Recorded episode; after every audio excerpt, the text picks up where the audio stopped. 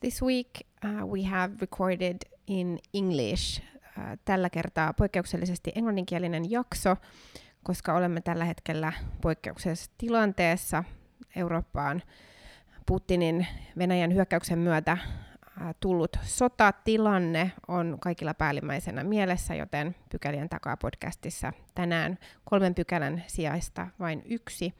Ja meillä on Andersin kanssa vieraanamme ukrainalainen kansanedustaja, jonka kanssa käymme keskustelun englanniksi.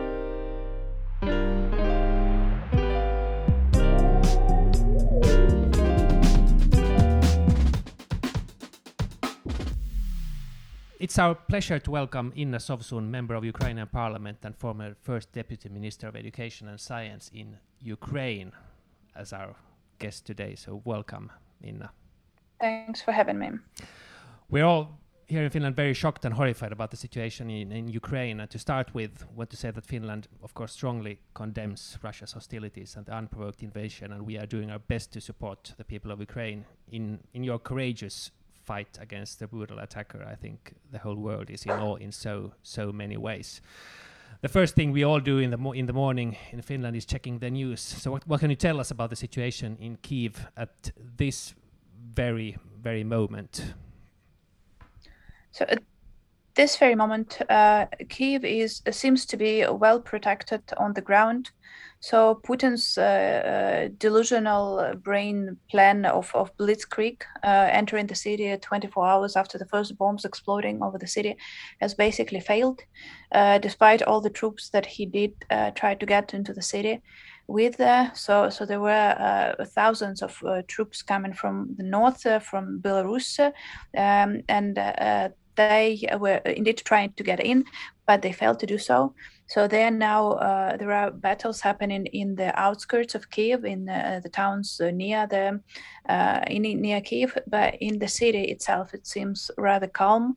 Uh, there are very few people on the streets. The majority of people are just uh, staying put. Uh, in some people are staying in the underground stations, particularly families with children, because we do hear air raid alerts from time to time.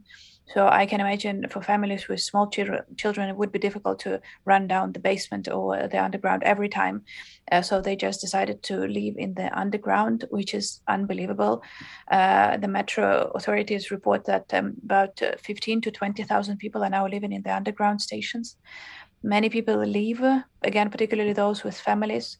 Uh, and uh, well, many people also just staying put in their own houses, but every time they hear the air raid alerts, they just go down the basement. So that is uh, the situation in Kiev uh, so far. We still have those infiltrator groups who can just randomly start shooting at people on the streets. Uh, we did have this case um, uh, in second day of war when the group of infiltrators just started shooting a car with a family in them in it, a family with three kids. One girl was shot on spot, and two other kids are still fighting for their lives in the hospitals.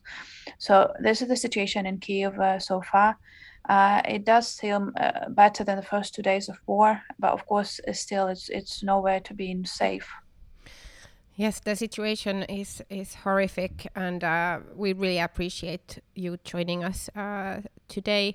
Um, we want to let you know that yesterday here in the Parliament of Finland, all members of Parliament expressed their uh, support and solidarity to to your country, to Ukraine, and the people of Ukraine at the the beginning uh, of our weekly question time that we have every every Thursday. We had the uh, ambassador of U- Ukraine to Finland, Olga Dibrova, attending our our plenary session, and and uh, I just wanted to to let you know that um, we we are supporting you. The the speaker of Finnish Parliament, uh, Mr. Vanhanen, he said. Uh, Finland wishes to express its strong support and solidarity to uh, democratic and free Ukraine and Ukrainians, and Ukraine's cause is is ours. Um, what can you can you tell me and or or us about the parliamentary work in in Ukraine at the moment? How is the uh, decision making functioning and and decisions implemented during this time of of war? Uh, there has been at least um, some uh, parliamentary sessions. I, I, saw some pictures on on social media, and of course, last week Ukraine uh, did also officially apply for uh, membership in the European Union. So, is there something that you can tell us about the the political work at the moment? Well, frankly speaking, uh, since we declared officially the state of war, that does mean that um, basically all the authority was passed to the to the military and to the uh, commander in chief, who is the president. So uh, there is very little role for a parliament as a you know, legislative body as of now. We did have another emergency session, uh, which uh, did take some decisions, but again, uh, like the major decisions uh, are being made by the military right now, which is understandable in the state of war. So what the majority of parliamentarians are doing is um, what the other Ukrainians are as well. So everyone is just finding ways to be useful, uh, finding uh, ways to to help resist this uh, aggression against Ukraine. Uh, so, so some people uh, are doing what I am doing right now, which is talking to the uh, international media and explaining to the world the the horrors of the war that Putin brought upon our heads. some people are back with the army like my best friend among the MPs, uh, uh, Roman Kostenko, of the same party as myself. He used to be in the special forces before he came became the parliamentarian. Uh, he's back uh, with uh, with the special forces right now. He went to fight to the south. There are many MPs who joined uh, the territorial defense units. So those um, uh, volunteer units uh, of people uh, who signed up for support in the military on the ground. So they are doing the patrol in the streets, standing on the checkpoints all over, like in the cities and towns all over Ukraine. Um, and then uh, many MPs are doing uh, some work in terms of coordinating humanitarian aid, humanitarian support, and so on. So if if we look at, uh, you wouldn't be able to do that, but like right now in in our political parties uh, chat, uh, there are constantly messages like, okay, uh, there is there, there, there is an MP who's mainly dealing with healthcare issues. So she's like, okay, I'm having these medicines delivered from this city and to that do you have any contacts over there who can take those medicines and bring them to to here? And uh, then some other people are saying like okay uh, there is a humanitarian catastrophe in kharkiv. We need to make sure that they get food supplies there. Uh, where do we have food and where do we have the volunteers in kharkiv uh, who can arrange for that? So uh, that is what uh, like many people are doing. So so that really um, uh, and and that is uh, what is most amazing what the other people are doing in ukraine as well.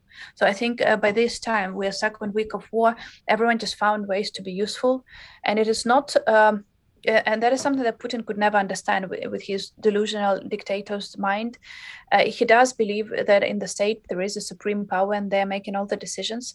But right now, no one is telling us what to do. Even uh, like even we are the MPs, we are not telling other people what to do. We're just coordinating and making efforts to you know to, to you know to be useful in any sports possible. But this system of resistance is extremely decentralized. So simply by by uh, you know even by by kicking out the the, the major people or the the the like yeah that, that wouldn't stop the whole resistance.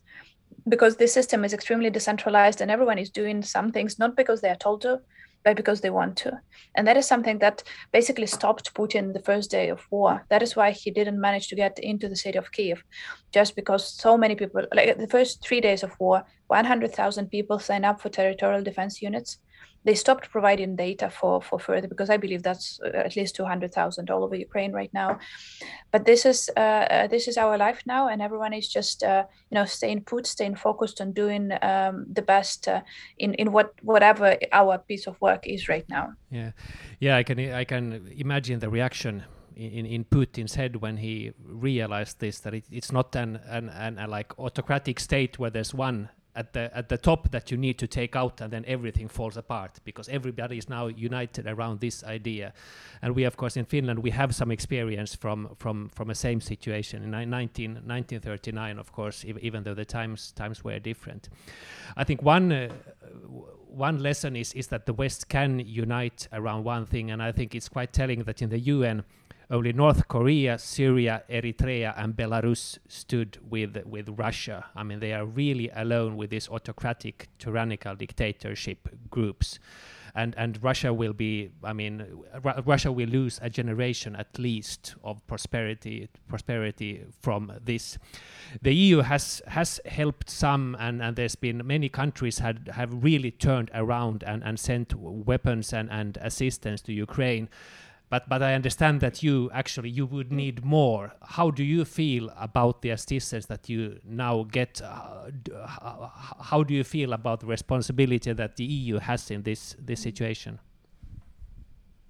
So uh, that's a very good question because um, I think uh, the general feeling is that of um, well frustration and betrayal. I'm sorry to say that uh, Ukraine did give up our nuclear weapon in early 90s in exchange for securities or uh, for assurance of security on the western side.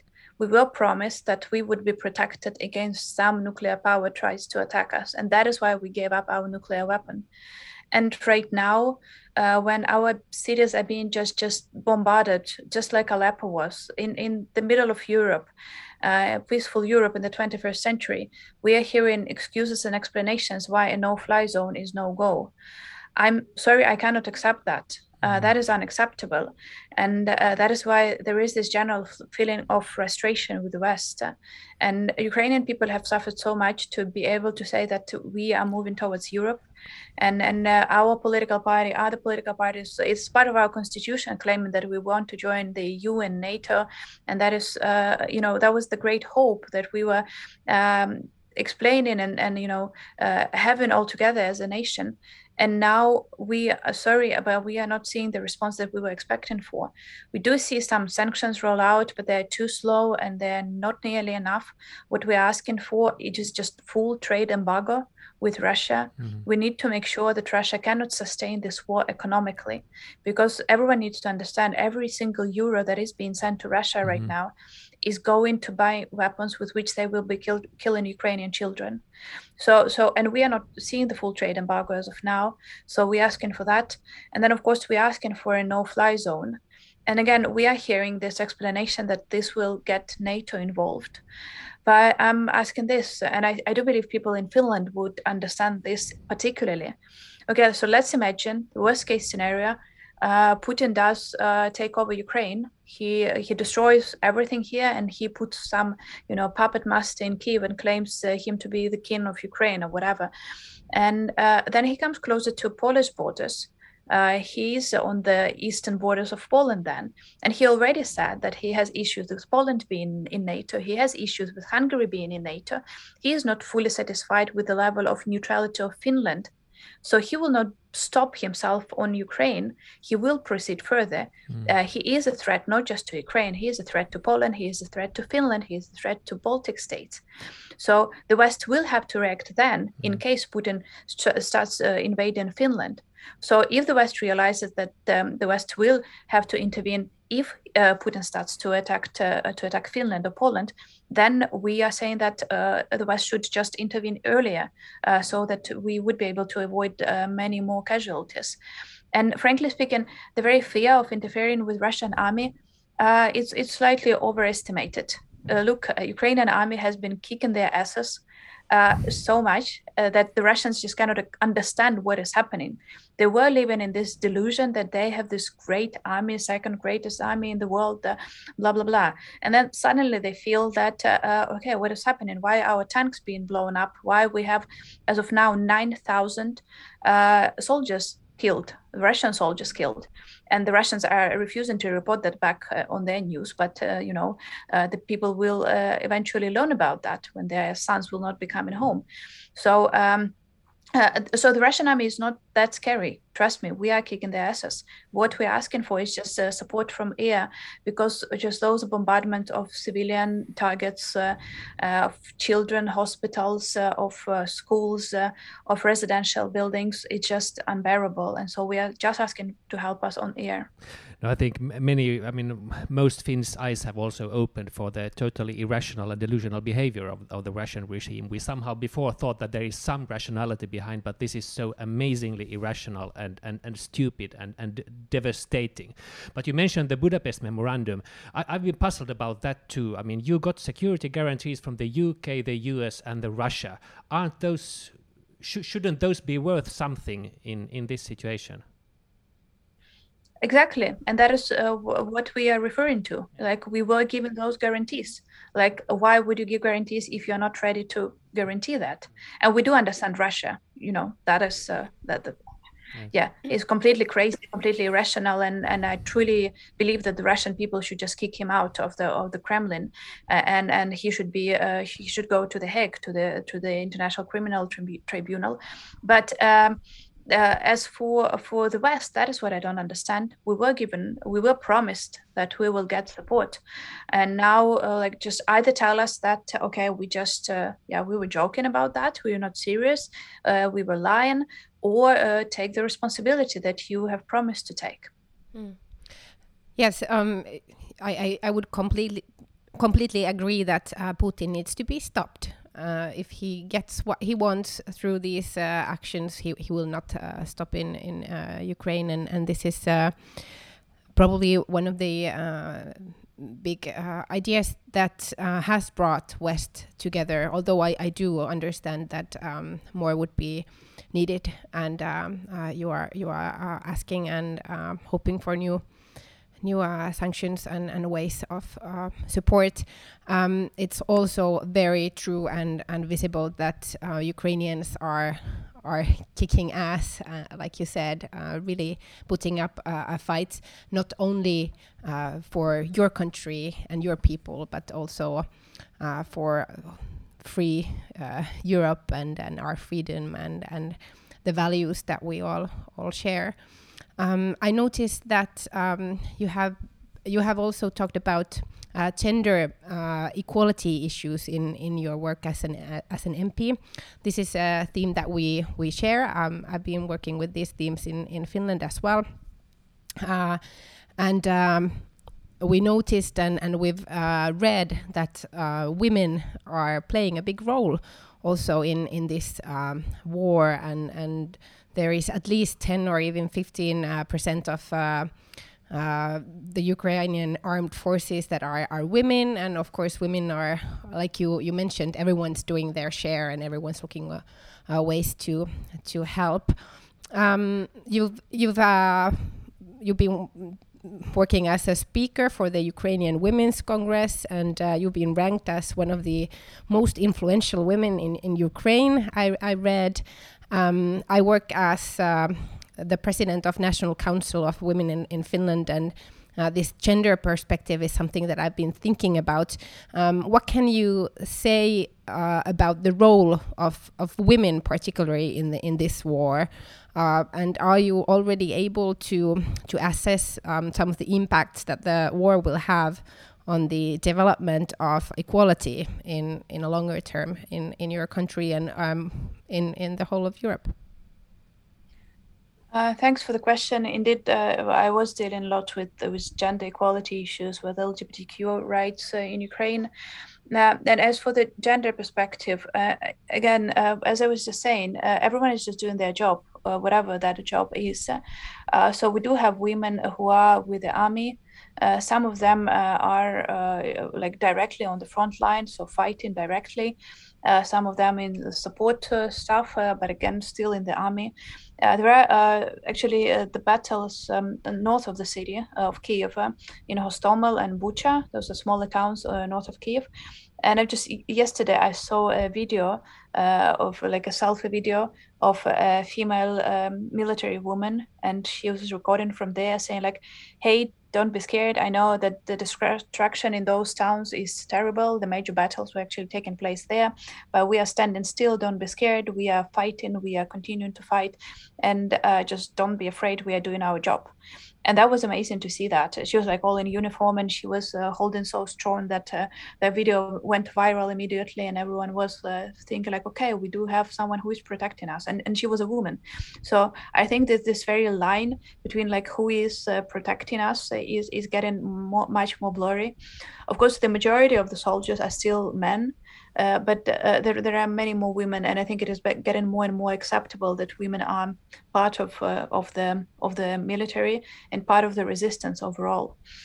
But of course, uh, a majority of women are, are uh, involved in something different. Like, well, first of all, the majority of women are dealing with taking care of their kids. So uh, we've heard about one million people leaving for uh, for other countries, and, and, they were typically taken there by their mothers uh, that's the problem for myself right now because I couldn't take my son. Uh, I did uh, um, ask my ex-husband to take him uh, to take our son to Western Ukraine, but now I'm thinking that probably we should relocate him somewhere in another country and actually my ex-husband cannot do that because men are not allowed to leave the country right now uh, so uh, probably i will have to to leave and try to find uh, some place for him to stay uh, and get back here myself so that i can continue to do my work as a member of parliament uh, but then some women uh, like I, have read this amazing report in the in several towns, but the, the first one I remember in, in the Rivne region, uh, where women, and it's in Western Ukraine, which was not uh, affected by, by war.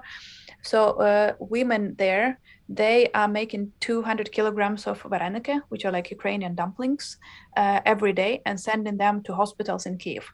So that is their contribution. So women are arranging for, for medical supplies, uh, for, for coordinating efforts uh, in humanitarian aid, and so on and so forth. So uh, it doesn't really matter who is, uh, you know, whether you're a woman or a man, everyone is just getting involved. Probably the one that I feel most for, and, and that just, just pains me to see, are uh, the pregnant women who are uh, given birth in bunkers, in bomb shelters.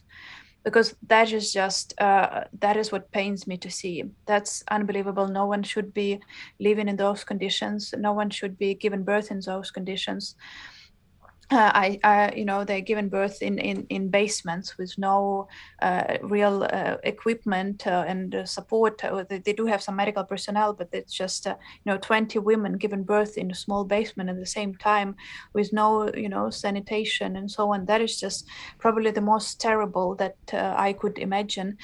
And there was this case. Um, the first, the third day of war, I think, uh, in my native city of Kharkiv, which is being so heavily bombarded from air right now. Uh, and and uh, uh, a woman there gave birth to twins.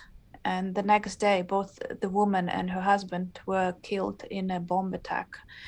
And uh, the twins were left orphans the second day of their life. Uh, so uh, that is the situation as it is. That is uh, just so painful to accept and this should not be happening. That is why, again, we are so much asking for a no-fly zone because uh, this is just unbearable. Like no one should be living through what uh, we are living right now. No, it's easy to concur, and there are so many, so many tra tra tragic stories that also have reached reached our ears.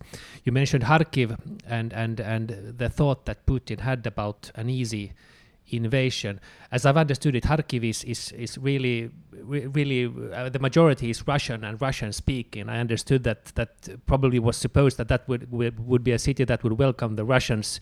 Uh, with open arms, and they are really having to to to, to fight hard. And, and now, during the last days, the devastation in the in the civil population has been massive, and and uh, there are evidence of clear violations of the Geneva Conventions. And and and and so so on. When you think about the relationship with the Russian-speaking Ukrainians and Russia before the war and after, and the relationship that your countries will have after this, uh, what can you tell me about it. I guess I mean it's quite clear that this has unified the nation over language barriers. So that probably also started happening in 14 already. But but mm -hmm. but uh, how do you feel that this cohabitation over the borders can can can continue in the future? So uh, indeed, there are many Russian speakers in uh, Ukraine. uh, they all uh, claim, like absolute majority of them, claim themselves to be Ukrainians, just speak in Russian. We do speak Russian slightly different than uh, the Russians, so you can hear that in the accent. That is why uh, the Russian soldiers who are trying to infiltrate Ukrainian cities, they come here, they believe that okay, that is a Russian-speaking city. I, nobody would notice me, but actually people do hear that they're speaking with a different accent. Uh, and uh, right now both on the east of Ukraine, on the south, where there are many Russian speakers, everyone is just staying, staying so united. The majority of soldiers who are protecting Kharkiv right now are speaking Russian, uh, but uh, they just uh, hate Russians and hate Putin so much. Uh, and uh, people sitting in bomb shelters in Kharkiv, I'm getting messages from my former classmates, and they are all saying the same. We want these fascists out of our country we want to believe in an independent Ukraine. Inna, please send the message to the world that we are in terrible position here, but we want to uh, remain an independent sovereign state. We are all Ukrainians, and uh, we will not be anything else than that. So uh, Putin's claims that he's coming here to liberate the Russian speakers are just complete, uh, you know, lie. Just like everything he's saying. Uh, so uh, that has no bearing in life, in reality and uh, well, in the city of Kharkiv, it's it's completely different, different, difficult situation because it is being bombarded from air, so people are just sitting in the in the bunkers.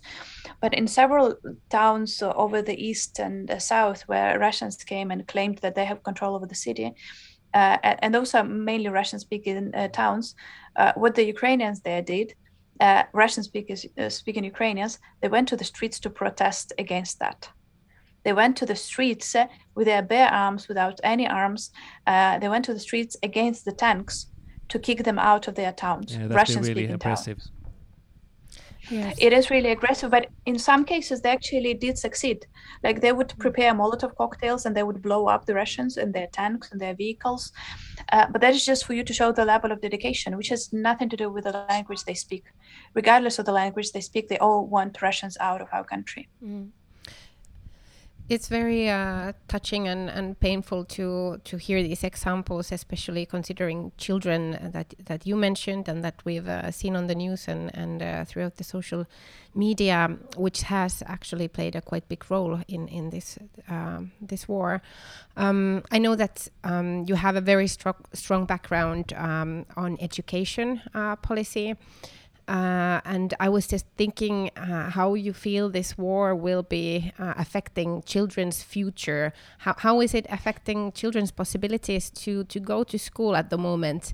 Um, I mean, you mentioned that the situation is uh, different in different parts of, of Ukraine uh, at the moment, yeah, but, but, it seems that um, well, Russia and Putin they have taken away from uh, Ukrainian children the the right to a safe everyday life, and and this will affect the future of of these children for sure.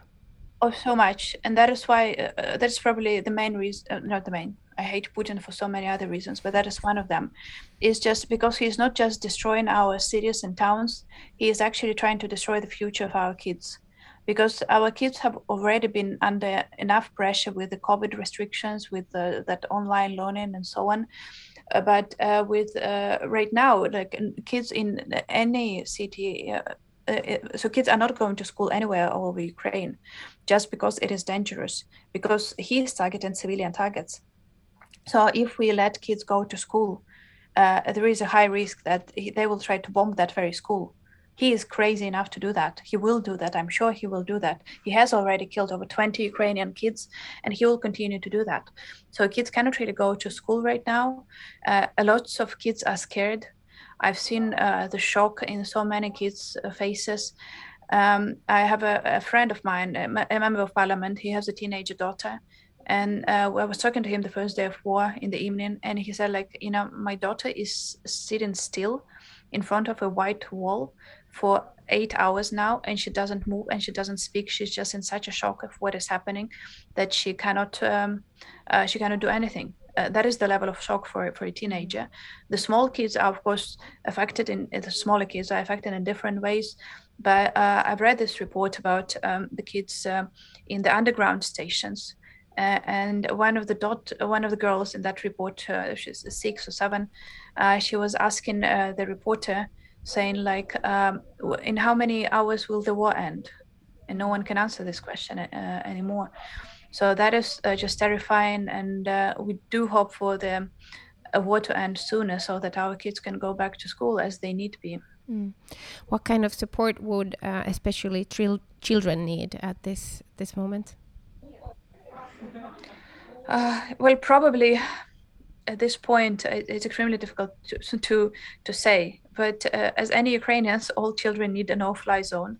I'm sorry for getting back to that uh, all the time, but this is our basic need. This is the only way for us to survive right now. So in order to cover other needs, we need to survive first, and that is there is only one way of doing that, and that is a no-fly zone for over Ukrainian cities. Um, so uh, I do think, uh, well, apart from that, I do think see that many European states are uh, raising the restrictions on on the how many days uh, the Ukrainians can be staying in those countries and so on and so forth. That is extremely useful. Uh, probably specific arrangements for schools for the kids who are ended up who, who ended up being refugees in in European countries are required because I'm double checking for schools for my son right now and it is difficult to find specific information as to whether he would be uh, uh, allowed to go into school on what conditions and so on and so forth. So if that information can be provided provided in some centralized way so that parents can know that okay if we go to Poland this is the way how kids will go to school that would be extremely extremely helpful at this point. Uh, yeah, I think it's, it's evident that Putin is trying to destroy the future of, of, of Ukraine, uh, and and and but but the only thing that we for sure know that he is now destroying the future of Russia. I mean, Russia will be totally iso- isolated for, for for for a long time here, and and and uh, and and we really hope that that that he'll fail, and we believe that he'll fail in Ukraine. I read a poll the other day which indicated that the, the general mood among Ukrainians is, is very high, that people are very, very confident in, in, in, your ability with, to withstand this, the, this aggression. Is that a feeling that you also sense? Um, yes, I do. I do because I've seen this like unbelievable resistance and resilience on the Ukrainian side, both military and civilians. Uh, of course, that does depend uh, again on Western support. Any support to our army is is helping us to end the war sooner. Uh, any support in terms of sanctions is helping us, uh, you know, cripple the regime in in Kremlin, uh, and probably, hopefully, there is someone sane in Kremlin who will realize that probably we should just stop because that is destroying, like not just Ukraine but Russia. I frankly speaking do not care for future of Russia anymore. I couldn't care less. I just want them out of our country, and I just want them to be uh, not to be a threat to the world anymore. But uh, yeah, I do believe that we can resist. I do believe uh, we can prevail. We will prevail because the truth is on our side, and and you know, uh, so we have to prevail. I'm just very much concerned about um, how many casualties that will take. Well, um, like said, um, Finland is uh, supporting you, and uh, people of Finland really have a strong uh, will to to help in in the ways that we can, um, not just uh, us politicians, but um, all people in in Finland. Um, do, do you have a message for uh, the people who are listening in in Finland? Is there something that uh, you would like to say how, how people can help? What would be the message that um, you would have from Ukraine to, to Finland at the moment? I do think that um, I do think at this point uh, uh, Finnish people do realize that uh, uh, Putin is a threat to Finland as well. And uh, now we really should stay united because what he is doing to Ukraine right now, he can easily start doing to Finland. And uh, if he does, uh, uh then it would mean that Finland would be at war with this great and, and crazy superpower. So we just have to realize that Putin is not just threatening Ukraine just because Ukraine did something wrong. He is threatening Ukraine just because he hates the very uh, Western civilization. He hates the idea of democracy, and, and and also because he has gone crazy. Mm. So so with this crazy man in in the on top of this uh, uh, of this crazy country, uh, we can ex- expect uh, anything to happen, and that is why we should stay so much united uh, against this evil. So uh, just accept the fact that he is crazy. We were not willing to accept that he can actually start bombing our cities, and look where we are now. So I think that Finland should stay uh, put and should stay prepared uh, because I don't see a single reason why he wouldn't be doing the same to Finland as uh, what he is doing to Ukraine right now. We did already hear that he is not satisfied with the level of your neutrality. That was the, the you know the, the the bell that you should really be concerned of, and that is why we're asking for Finns to help us beat them here on our territory, so that you don't have to to experience what we are experiencing right now in your uh, country. That is a very uh, strong message. Thank you so much for um, giving your time. And um, what can we say more to um, than um, keep fighting and, and be strong and uh, be safe? Yes, I'm really glad, thankful for, for you giving us this time, and, and, and we really hope that tomorrow will be better better than today.